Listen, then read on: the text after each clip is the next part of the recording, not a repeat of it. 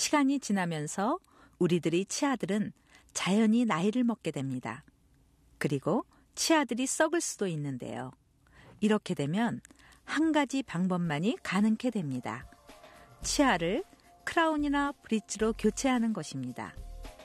이러한 보철물을 아, Porcelain Fused Metal 또는 PFM이라고 합니다. 물론 여러분은 치과 의사를 통해 여러 PFM들을 처방 받으실 수 있습니다. 그리고 이 캡텍에 대해 알아보도록 하겠습니다. 이 캡텍은 자연스럽게 보일 뿐만이 아니라 남아있는 치아들과 이상적으로 결합이 되어 입안으로 자연스럽게 주입이 됩니다.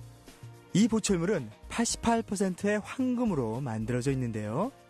일반적인 PFM 크라운처럼 어두운 하부 구조가 보이지 않아 이상적인 모양을 보여주게 됩니다. 그래서 이 캡텍은 일반적인 크라운과 브리지의 차이점을 눈으로 볼 수 없게 합니다. 그리고 보강이 된 금속 구조와 metal alloy의 하부 구조로 인하여 캡텍은 높은 생체 적합성과 부식 저항력이 있고요. 허벌 리서치의 연구 결과에 따르면 캡텍은 자연 치아들보다 박테리아의 번식이 더 낮다고 설명을 합니다. 일반적으로 치과 의사분들이 캡텍을 처방할 땐 한 개의 크라운이나 두 판틱들이 있는 브리지를 처방하는 경우가 많은데요. 하지만 최근 미세 가공 기술, 어, 나노 테크놀로지의 발달로 인해 캡텍은 이제 긴 브리지와 임플란트를 위해서도 처방이 가능케 되었습니다.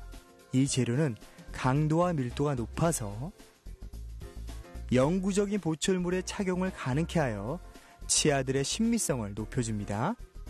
캡텍 보철물이 이상적인지 여러분의 치과 의사분과 상의하십시오.